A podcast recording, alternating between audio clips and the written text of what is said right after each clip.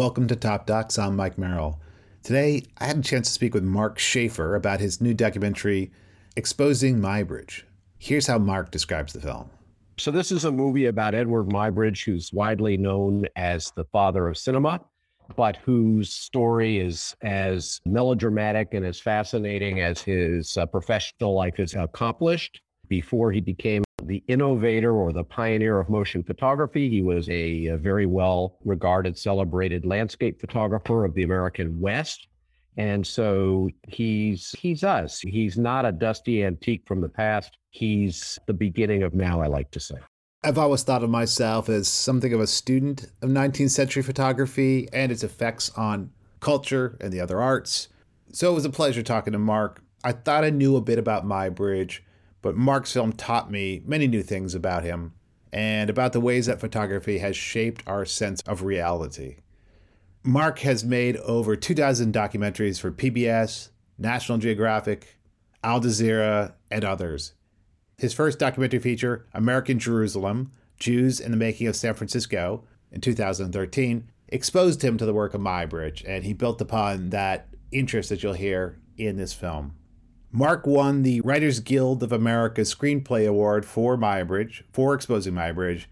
And I do think that the way the film is constructed is not only visually interesting, but really does provide a unique narrative, opening up the entirety of Muybridge's varied career and his dramatic life. Exposing Muybridge will be playing at the Minneapolis St. Paul International Film Festival at the Main on Monday, May 9th at 440 also at the main on Tuesday, May 10th at 1:45, and finally once again at the main on Friday, May 13th at 1:50. If you can't make it to Minneapolis, you can find other screenings at muybridgethemovie.com, which is one word, or Exposing Muybridge. If you enjoyed this discussion, please do follow us, rate us, share us, even leave us a comment. It really helps other people who love documentaries find these conversations. And now, my conversation with Mark Shaffer about his film, Exposing Muybridge. Thank you for joining me today, Mark. Oh, you're welcome, Michael. It's my pleasure to be here. And congratulations on the film. I, I, think it's a truly inquisitive documentary about a historical figure. I thought I knew a bit about him, but you taught me much more, and you complicated the picture I had of him and very importantly, I think you employ Muybridge to open up some important conversations around the nature of photography as science, as art, whether or not anything's ever objective. Thank you. That's what I hoped people would walk away with is a, a, deeper understanding of our relationship to the machine and the machine made image and how true it is and where its truth comes from. Ever more important, why do you make documentary films? I make docs because I've always had an interest in the world and this was a way that I could take that deep interest and apply it and try to challenge myself and uh, to understand the world in a, a different way or a more deep way. I, I, early on was introduced after college to the power of television. I got a television job. And so that the power of, of the medium is seductive, that I can influence the way people think about the world. I try to, to do that responsibly, but that is the truth of this field that I'm privileged to have the capacity to interpret the world for other people to help them see the world. I started in news, but I went into doc work because I've always been a why guy, I like to say. I've never been a what, where, when guy. And so news was really boring to me. I didn't really care what happened today, especially as the news processed it. I wanted to know why what happened today happened and and what maybe could be done differently so some of these bad things we heard on the news all the time wouldn't keep happening. And that drew me naturally towards uh, long form. And then as I did more and more of it, my interest in documentaries has evolved. I am now more than ever, which is still not as much as many, interested in the craft of documentary and the creative part of it, the, the way we construct a story, the way it's effectively told. These are things that are really satisfying for a creative minded person. I started more with a content focus and what are the important stories that have to be told? How can we get the word out? I was an investigative reporter, that kind of a thing. And I still have those impulses and I want to tell stories about injustices Now, joining that kind of missionary zeal is an appreciation for the craft that's just super fun to do and terrifying at the same time. So, Muybridge is a subject. I know your previous documentary, American Jerusalem, focused on the history of the Jewish community in San Francisco. Now, Muybridge is very associated with the city and the Bay Area more generally, but what drew you to him specifically? It started with that film. I that's where I was introduced to him. I needed images of early San Francisco, and he was one of the primary photographers making images of San Francisco beginning in the 1860s, late 1860s and uh, I had an archivist, and she would bring images back from various archives where she was finding them. And I was forever drawn to certain ones that just had a kind of seductiveness about them. They were always by the same guy with the funny name, who I didn't know. I punched his name into Google, and all of a sudden I was confronted with millions of hits and images and realized immediately that he was a very significant figure. And in fact, I knew his motion work that would pop up, kind of lived in my subconscious. Oh, I know those pictures. And so there was a kind of mystery about him. And I started thinking, why don't I know more about this guy? He seems really important. I dug a little. I, I went to see what other documentaries had been done on him, and there wasn't a really major one. There was a, an art house documentary, very well respected from the early 70s. And there was a TV doc on BBC, and there were a lot of books written about him. And the books are great, by the way. I picked up one of them by Rebecca Solnit and read it and was just so blown away by the story she told. But the way she placed him in a historical context, he became this kind of mirror for all that was going on around that time. It just really blew me away. I thought, I want to tell the story. And here are these books, but the books are telling his story with words. And he's a visual artist. And it seemed a really missed opportunity not to introduce people to his work through his work rather than through it in the interpretation of his work by writers. So those are the reasons I really dove in. And on a deeper level, what Solnit really got at and other scholars that I read about Muybridge was this relationship to technology. It was a period when he came along, technological innovation and development that was changing the way we lived. And it was extremely uh, familiar. It just was a very crude early example of what we're living through, especially in a place like the Bay Area where I live, where you're surrounded by the tech industry and how it's reshaping our lives. The other thing that happened as I got deeper into the research and started learning more, I began to realize that Muybridge's work uh, wasn't what it appeared to be, that it had a, a kind of complexity about it that was both reflected a kind of a nature of photography that I hadn't really thought a lot about and also was reflected in his actual way he manipulated pictures. And as a storyteller myself, who started in news, then now does nonfiction documentary, I'm doing this work in the era of Trump, right? So the idea of what is true is everywhere and it's being used for political purposes. But I had, over the course of my career, developed a certain level of discomfort over that question because I worked in news. People trusted us to tell, quote, the truth. And I quickly understood as I developed as a news producer that we were producing a kind of version of truth, one that was incomplete, reflected the points of view of the tellers of those truths, who too frequently looked like me, white men, reflected sort of nationalist American points of view, and most importantly, in the commercial news media, reflected a perception of what the audience wanted to consume. And so there was a kind of pandering that occurred in the news world that disturbed me. And I felt very uncomfortable with the quote, true world we were presenting. So when Muybridge's work began to introduce those elements and I began to see them in his photography, I was immediately drawn to that theme and dove right in. Let's start with his name. I've always been puzzled a bit, a bit by how to pronounce it, where it came from. As you reveal, it's a made up name. He's a, a bit of a fictional character of his own making. He's truly a self made man, down to the name. He was born Edward Muggeridge in England, and he kept changing his name. He changed it about five times before he settled on Muybridge.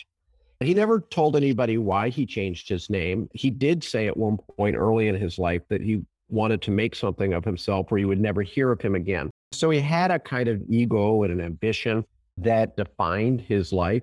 I think adopting these names was very much part of that self conscious part of his personality. In a strange way, like many artists, myself included, he both cared deeply about what other people thought about him and he could care less about what other people thought about him and he wanted to do his own thing and he kind of lived in that limbo he comes to the US, he's a bookseller for a while. His bookshop is right next to a daguerreotype shop, and he gets interested in photography. He comes to the Bay Area. Some of his early work is about Native Americans. The subjects are Native American or American Indian peoples. In the context of other anthropological photography of the time, your experts suggest that he's relatively open minded, maybe. You feature a surviving member of one of the Native Alaskan peoples, Richard Jackson, who says he finds Muybridge's photos of likely his own ancestors an honor, a gift, I think he says. Now, I don't think you would have had to look too far to find somebody on the other side of this debate, someone who says this is cultural appropriation, exploitation. And in fact, his work with the US Army potentially is involved in genocide. So, did you think about including a scholar who had a more aggressive stance, say, towards Muybridge's photography? No, I didn't. The motivation for including Richard Jackson, who is a Tlingit from Alaska, Muybridge made the first photographs of Southeast Alaska and also the first photographs of Tlingit people who are native to that region. Those photographs are the first photographs of Alaska more generally that were seen by the public. Muybridge's work on Native Americans is largely ignored, honestly despite all of the voluminous amount of work written about him, at most you get a conversation about the fact that he photographed the Modoc War in the early 1870s between the Modoc Indians in Northern California on the border of Oregon and the US government, which had had a treaty. They'd moved them off their land and some had come back and were fighting the US government because they didn't want to leave. And he was hired by the US government to photograph that war. It was the first time a photographer was hired by the US government in that capacity to photograph a war. So that gets talked about. But the fact that Muybridge's photographs just happen to have a lot of indigenous people in them just doesn't really get noticed. And I noticed it. I just noticed it. They started popping up in his pictures. Everywhere he went, there were these Native Americans. And again, it was this gift. That's the beauty of the camera. It's a witness of sorts. And so that's what was there. That's what was in front of Muybridge as he was going around the West, the American West. It's because we were in this moment where there's this encounter between people who have always lived there for many thousands of years and the new arrivals who are moving them off their traditional lands. I didn't feel we needed to have some, I honestly, uh, uh, interestingly, the fact that you asked me that question, I expected Richard to be highly critical. So it really it was a very striking thing to be interviewing him and have him come with this very warm feeling. He calls it ah atwu. That's the the Tlingit word for our special thing, a special gift. And it's a cultural totem. And each clan in the Tlingit culture has an atwu, a physical object that sort of is their most cherished thing. And he's saying this photograph is his most cherished thing. And it really challenged me as a non Indigenous person to rethink my assumptions. You know, I thought, oh, he's going to say, oh, and he does say, by the way, in the movie, he does say that the United States really destroyed his culture and destroyed his people. It was a very miserable experience for his people. So he's not a Pollyanna. But when it comes to the photograph, which I thought might trigger uh, trauma, or he might, like you say, he might say, you know, who's this white guy coming along taking pictures of us? It had exactly the opposite impact. Richard's not a scholar. I don't need to have a scholar tell Richard he's wrong about his own feelings about a photograph. After this, Muybridge is often known for his photography of the American West, famously his shots of Yosemite. You include maybe some even better known photographs by Weston and Adams taken 60 or 70 years later. You do a nice job showing how he's actually photographing some of the same areas, but they're very different. Weston and Adams are much more, well, modern in some sense, right? Abstracted scenes, rock faces, dark and deep shadows. Muybridge, on the other hand, is about the details, the branches, the decay. Why did you decide to make this comparison? I was trying to find a way to establish early in the movie that the act of photography was subjective, that it's not an act of collection, it's an act of creation. And that underpins the whole film. I needed a way to establish that idea for people so they would get it. And I've been hearing this from photography scholars, and I'm not a photography scholar. So it, was kind of new to think about this stuff quite this way. But I knew I needed to somehow get people to understand this idea. And it's frankly pretty subtle. People would say, see, Muybridge's pictures are different than, say, Carleton Watkins pictures. And I'd be looking at them and they'd look totally identical to me. And they'd say, no, no, no. You see how the top of the picture is going to clip there and there's some dead branches in the Muybridge. It's like, oh my God, nobody's ever going to get this. And thankfully, I found Byron Wolfe and Mark Klett, two photographers who specialize in something called rephotography, who go around rephotographing historical photographs. And they've done a lot of work with Muybridge's photography, including Lake Tenaya in Yosemite. And so I basically revisited Lake Tenaya with them and had them observe. And then we showed in a kind of animated way, we reconstructed a panorama that they had created some time back of the scene in which there are these three photographers who happen to take pictures of Lake Tenaya separated by all this time, Muybridge, Weston, and, and Ansel Adams. When you're standing at the lake, you really see it because you can see everything that's around you. So you get a sense of what your choices are, what the scene is saying. Adams and Weston see the same thing, which is what most everybody would see, which is this super dramatic scene with a lake and this mountain in the distance, and it's super romantic and dramatic. And then you look at Muybridge's picture, and it's shot off to the left. It's a bunch of dead trees and some rocks in the water. It's bizarre. It, it honestly, if you stand there and you imagine somebody actually chose to photograph that, it made me laugh like I said, here we had a chance to see that Muybridge was telling a story of his own making. There's something he saw in the world that he chose to frame a particular way and share. And it was an aesthetic set of choices, it was a content editorial set of choices. In the movie, you mentioned about the scholars perhaps being critical of Muybridge's work. We do mention that he produced propaganda and that he worked for powerful interests, including the US Army and the railroads and others who were busy removing Native people from the land. So we don't dodge that. And, and then that's another big important piece of it. Muybridge has clients, he has people he works for who pay him to produce stories that serve their interests. And so all of this is of a piece. We're trying to explain how the crafting of a photograph is full of creative choices that tell stories in service of certain people's interests and points of view. Early on in the film, amongst your experts, your scholars, critics, and photographers, there's one other uh, fan. At first, I was like, wow, he sort of looks like maybe what Gary Oldman will look like in a few years from now. And then only did I realize, oh, that is Gary Oldman. So, uh, and you use him very well. I want to talk more about that in a second. But how did he become involved in this project?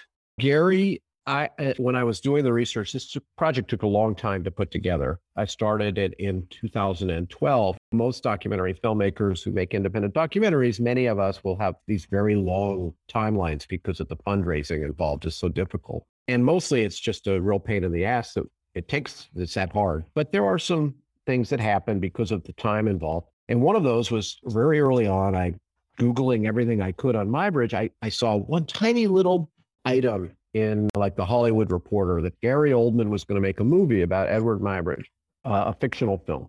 That he was directing it and he was writing it, and he had all these big stars lined up, including himself. And so I knew he was interested in Muybridge. And then as I began doing more archival research, I was looking for uh, collections that I could use in the film and also just become familiar with the visual record that surrounded Muybridge for making choices about how to visually tell the story. And I met some San Francisco collectors, and they had a number of very nice objects. And when it was time to roll into production, I got in touch with them and said, I want to come film your objects. It's one of the things that I felt very strongly about is that I wanted, when possible, to actually film the photographs rather than just use them digitally because I wanted people to experience the photographs as objects, as things that were created, that they were not representations of truth, all that theme that we've been talking about. And when I went back to my collectors and said, I'd like to come film your stuff, they said, Oh, we sold it. And I said, Oh, oh, oh, uh, who, who'd you sell it to? And they said, Oh, I can't tell you who we sold it to. But if you say their name, we can confirm. They said, It's a pretty well known guy and he's in Southern California. And I said, Oh, Gary Oldman? They said, Yeah, yeah, him. I, I had a hard time getting to Gary, very hard time, as you can imagine. But over the course of time, I started meeting more and more people. And one of the guys I met who's in the film, Luther Gerlach, is a photographer. He's a wet plate photographer, uh, which is the old fashioned kind of photography that Muybridge did. And he told me in our conversation that he was a consultant on Oldman's film. And I said, Oh, oh, oh, well, do you have a way that I can reach Gary? Do you have an email? and so he gave me his email and I started emailing him repeatedly with no response. And then out of the blue, one day I got an email back and it was Gary Oldman replying. And he said, You know, oh, I've been off filming. He was off filming Mank. I'm off, been off filming and off the grid. I'd love to talk to you about Muybridge. So we had a nice conversation. He was unbelievably helpful and knowledgeable. And he brought to the conversation something different than the scholars or than Richard Jackson did, which was an insight into Muybridge as an artist, because he's an artist. And because he interprets people for a living, he embodies them. He just has a different way of communicating about him than scholars do, or even writers. Yeah, I think there's the two things. The one is he identifies him as basically a director at one point. He also will recreate scenes and he's a professional actor. Muybridge is put on trial because his wife conceives a child seemingly by another man. Muybridge shoots that man dead unapologetically. Gary imagines what's it like in the jurors in the jury room. He recreates Muybridge's wail upon being found innocent. It's really fabulous it wasn't something I anticipated. You know, I come out of the news documentary background. So my approach to making documentaries is largely interview driven often. It's certainly scene focused if I'm making a current events documentary. But in this case, I was just sitting people down and having conversations with them. I didn't think I had a little thought, but it, it didn't last that I would have Gary perform. But when you interview Gary Oldman, he just is a performer. So he naturally would perform in his conversations while at the same time being just unbelievably well informed. I mean, as well informed as the scholars, because he'd written the screenplay. Uh, and you're right. There's a scene in the courtroom, and all of that comes from actual press coverage the wailing, the judge saying he take the man away. All these things were written in the press at the time. So he wasn't just making the stuff up, but he had a way of describing it and then just playing the role that's extremely entertaining. It's a big turning point in Muybridge's life, amongst others that we've already discussed, is he meets Leland Stanford, the rail tycoon, the California politician. He hires Muybridge to photograph his house, his family. These are the photos I had not seen before. These are amazing. They're like the Gilded Age on glass. And at the same time, you, you mentioned that Leland Stanford's relationship to Muybridge was king-like. He was a patron, and and these reminded me of royal portraits of Velasquez, Las Meninas comes to mind. In gaining a patron, it's almost like he became a technician in someone else's science project, though, right? There's a downside to this relationship. Yeah, I mean, that's one more dimension to the Muybridge story that's just so damn entertaining. You know, that's the part where his personal life is as melodramatic as his professional one is as distinguished. He gets this patron who's a famous bully. Nobody likes Leland Stanford, right? He's called the Octopus, or he runs a company called the Octopus at the time. He's a dour guy. His own partners, the big four who built the cross country railroad, the western side of the transcontinental railroad, they don't like him. But he's this extremely wealthy, extremely powerful guy, not just a railroad baron. He'd been governor of California as a Republican. He would become senator of California. And he loved horses he decides to ask Edward Muybridge to photograph a horse at a gallop, which was impossible to do at the time because photography moved really slowly. That's why when you look at old pictures, there's so many people are blurry in them. That's because they just simply moved their face during the exposure. And the way you would make up pictures by your hand, you would remove the lens cover and just sit there for a few seconds, counting tick tock, tick tock, tick tock, and then put the lens cap back on. If anything's moving in the scene, it disappears sometimes or it certainly becomes blurry.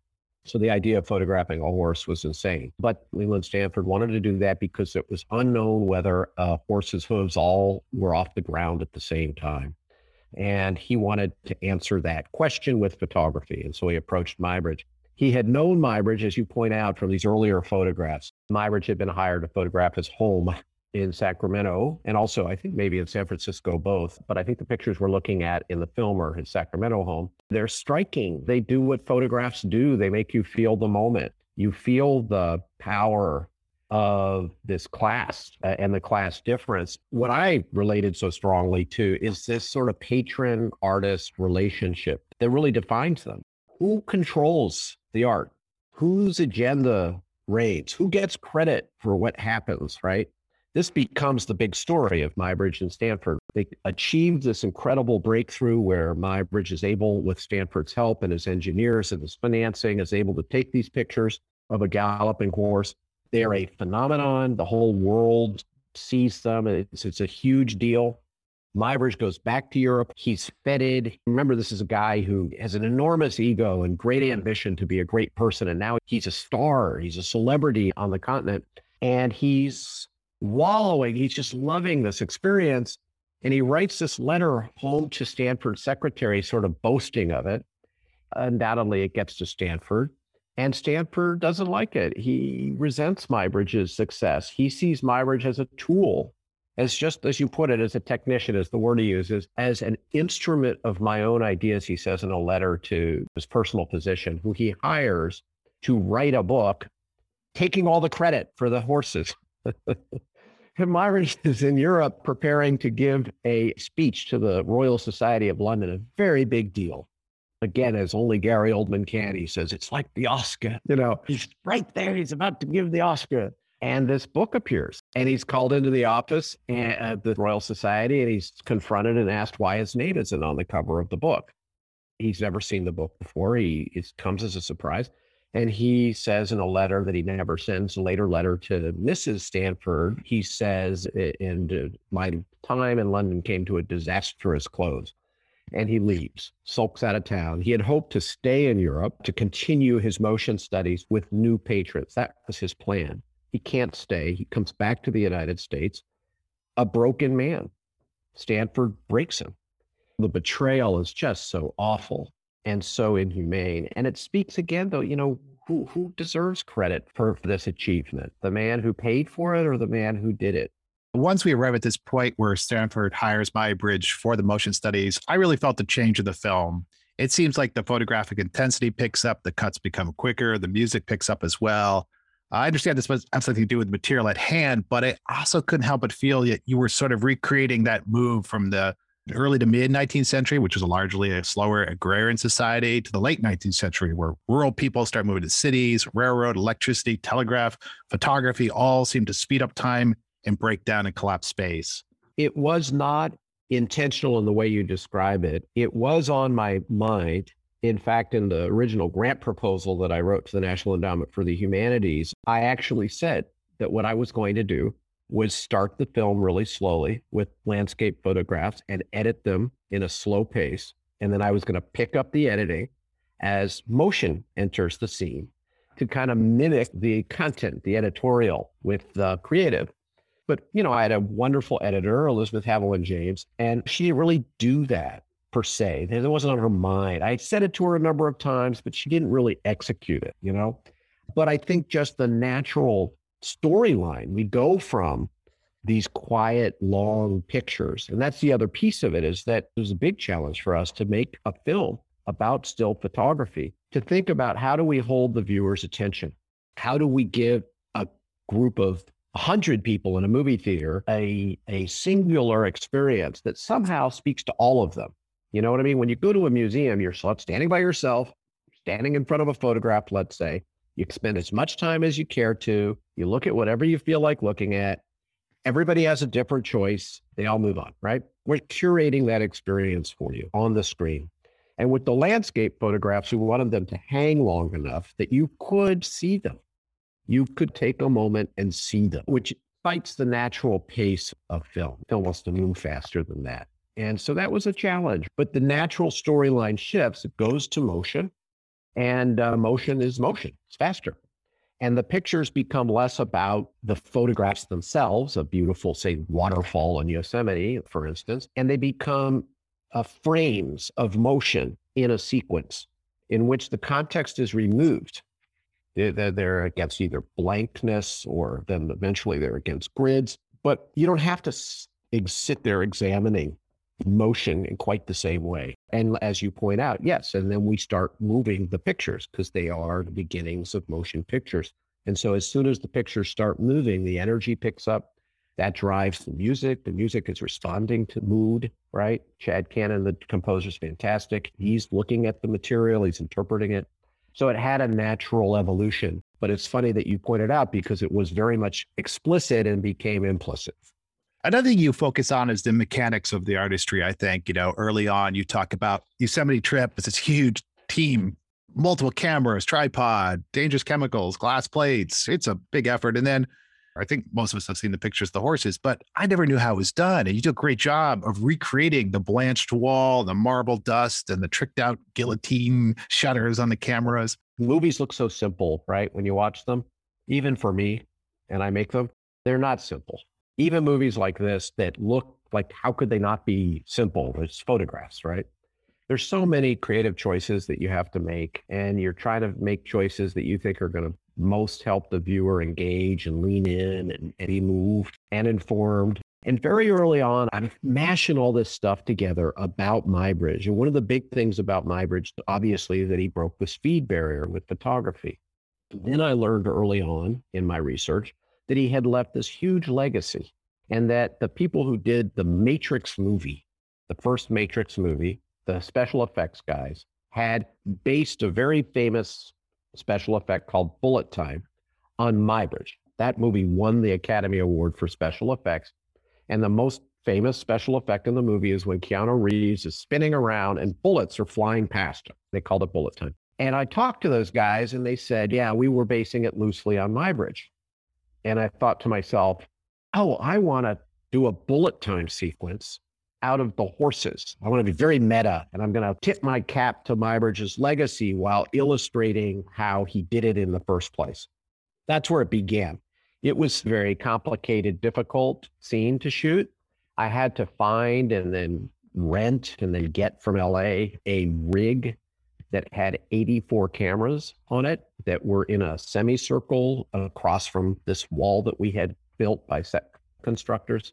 And then we would run the horse past these cameras over and over and over again, trying to recreate what Muybridge had done, but with this modern technology that allowed me to spin the horse, which is the bullet time effect, which Muybridge's cameras, he did it in a way, but not with horses later. And so that's where that that came from, that that original impulse. And it, and then as we begin constructing the film, we were writing as we go. That's how it works. And we're trying to figure out where do we tell you about the technology that he's using? Do we tell you in Yosemite and in in in the early phase when he's doing landscape work? Do we introduce this whole explanation of how wet plate photography is made? Which made some sense because we're explaining it's very slow. We do say that in the early stages, and we show you rivers that are milky and out of focus to make that point. So we toyed with putting that information there, but that was slowing down the story and it was getting too expositional in the early stages and it was kind of boring. And then we decided to have our cake and eat it too by taking that exposition and embedding it inside the horse, right? Because it made sense. It was logical. We were saying it was too slow. The cameras were too slow to capture this horse. So it opened this notion we could we quick cut how it was done. And my producer, Serginho Rusblad, came up with a great term for it. I don't know if it's his, but I hadn't heard it before campfire storytelling, where all our sit down interviews are sort of talking one after another, finishing each other's sentences, bouncing back and forth to one another, explaining the process. So there's a kind of energy in there. And the process is interesting and it's surprising. People don't know this stuff. And by embedding that kind of explanation in the story of him actually trying to do it, it allowed us to, or I think it achieved what I was after, which was to produce a tension. I wanted there to be a, feeling of uncertainty that what he was trying to do was difficult. Could he do this? That this was hard. And so it had lots of value to put the explanation where we did. And the explanation itself, I think I, a lot of people tell me they love that part of the movie. I certainly did. I, I found it eye opening. What an incredible amount of work and engineering involved to create those photos. So there are a lot of ways to talk about objectivity One of the ones that you dig into uh, very fruitfully is around race, class, and gender. The motion studies that were done at University of Pennsylvania, Thomas Eakins, Muybridge's influence on whom you can see certainly helps bring him in after he returns from England into the University of Pennsylvania to do time motion body studies there. Despite the supposed scientific neutrality, they're inevitably bound up in the hierarchies of the day. We've talked a little bit about race. So when it comes to gender and class, just that mixture in terms of who's being photographed and the things they're doing in the photographs, it's very revealing. Again, one of these gifts, as I got attracted to this idea of manufactured reality, sort of underscored his landscape work and the idea of who he's speaking to and on whose behalf. When I began to see Muybridge through that lens, along comes this final stage of his life where he's been betrayed by Leland Stanford He's limped back to the United States. We don't say this in the film, but he sues Stanford. And of course, he loses.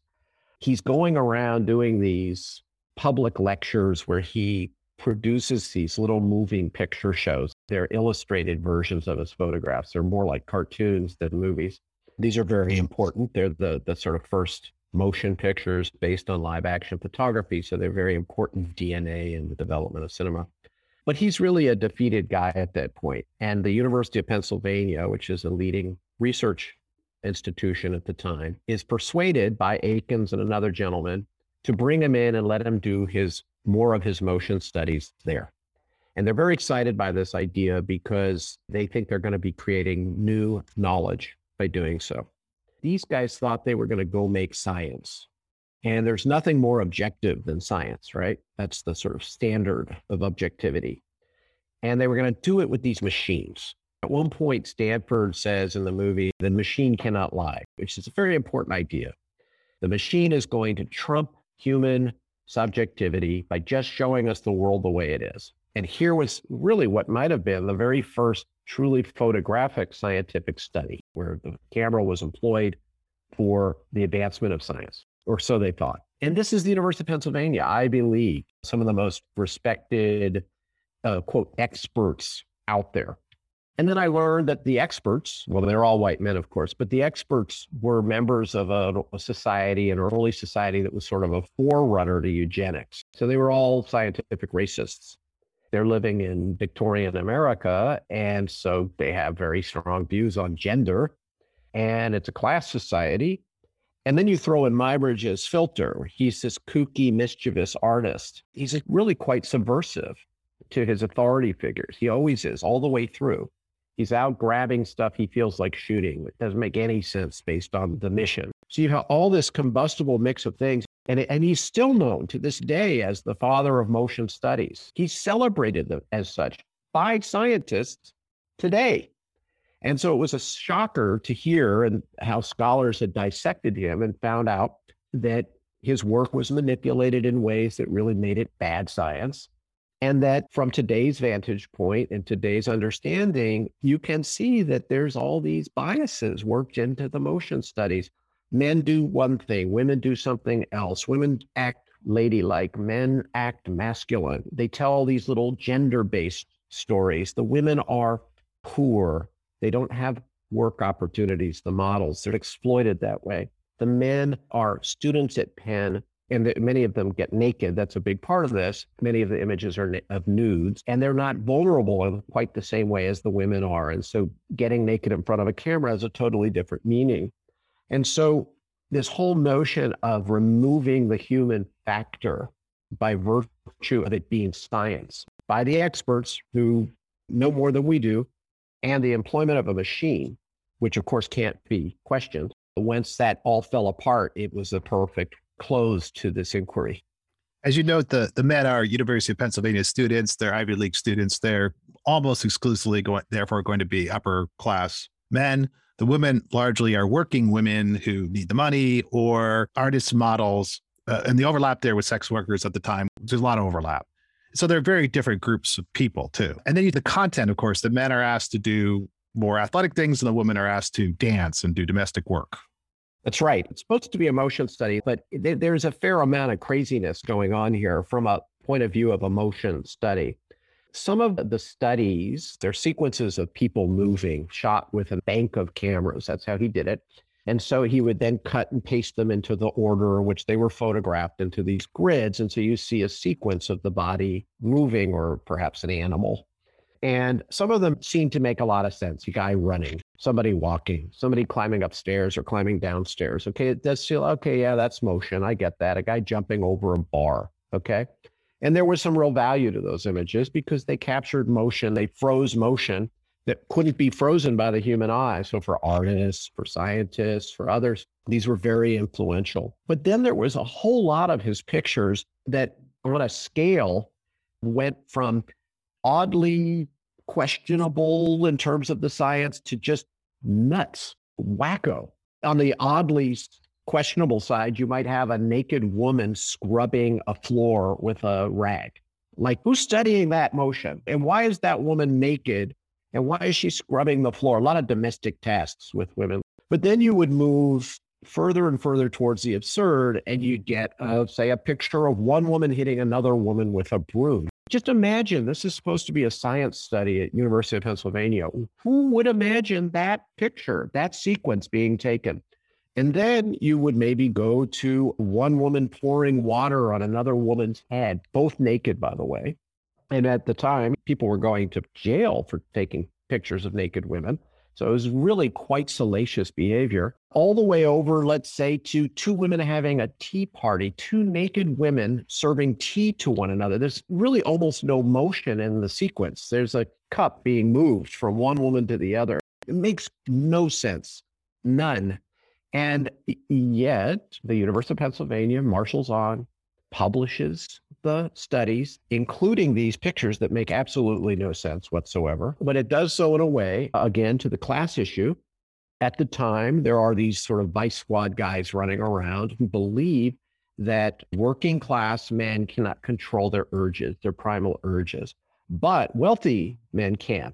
We'll take these pictures, which are salacious and pornographic, and we'll distribute them, but we'll sell them to places like Harvard University or the Vanderbilts, who literally did buy the book. So you, there's a list of these subscribers, and these all these super wealthy men, and they priced it very high so it would stay out of the hands of the ordinary people. As one of my scholars said, I didn't use this bite in the film, but she said in the interview with me, Muybridge's Pennsylvania studies are better examinations of culture than they are of motion as you noted, Muybridge's influence, uh, obviously one of the founders of motion pictures, which the Prince and the Lumieres and Edison and commercialized later, but also lives on, as you already mentioned, Matrix, but a lot of artists, especially it seems like in the 50s and 60s. So Francis Bacon, Sol LeWitt, David Hockney, people who were kind of adjacent to the rise of pop art at the time, which I think is interesting because that's a movement that did rethink the role of photography in culture one of the things about Muybridge that's so compelling to me and made me want to make the movie is how he lives on in our culture. He's not an antique. He's not a guy you go back and you look at and you say, oh, wasn't that nice? Look what they did way back when. He continues to be discovered and he continues to be used by universities and others to educate upcoming artists. And he remains an influence in the culture. Jordan Peele has a movie coming, one of his horror movies called Nope. And if you find the trailer for Nope, it starts with a sequence of Muybridge's horses. The actress is talking about the pictures. Now, the facts are incorrect, I must say, because they just are. But that's okay. The spirit of the scene is genuine. But the fact that they're using Edward Mybridge speaks to his continuing influence. Or I found uh, Rick and Morty cartoons where he was on the wall behind them. Or I found, like you say, all these modern artists uh, who were using him. It's not in the movie, but I found a 1961 Department of Defense film called It Started with Muybridge about how cameras get used for a scientific study, in this case, for the making of missiles. So Muybridge, I like to say, is hiding in the shadows of our modern culture. Every now and then he peeks out if you know what to look for. You can see him. Sometimes he's more obvious than other times, but it's remarkable how influential he continues to be in shaping the way we experience the world. He really opened my eyes to his influence and to the complexity of his legacy. So I really appreciate that, Mark. Thank you so much. And I encourage everyone to check out Mark's film at the Minneapolis St. Paul International Film Festival. Thanks again, Mark. Really appreciate your time today. It's been my pleasure, Michael. I love to talk about this film, and I'm just grateful to you for having me, and I hope folks find a way to see it.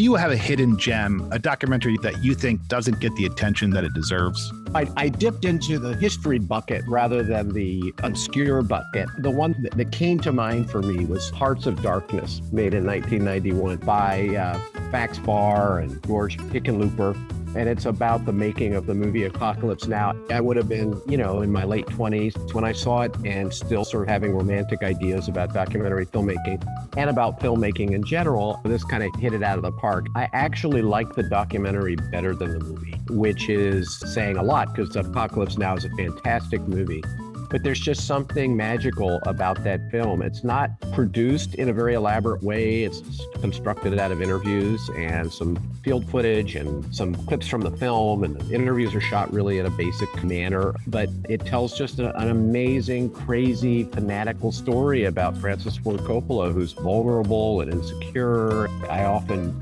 imagine these big successful stars like Francis Ford Coppola don't really have insecurities or don't really struggle. So I, I, I really love watching that movie.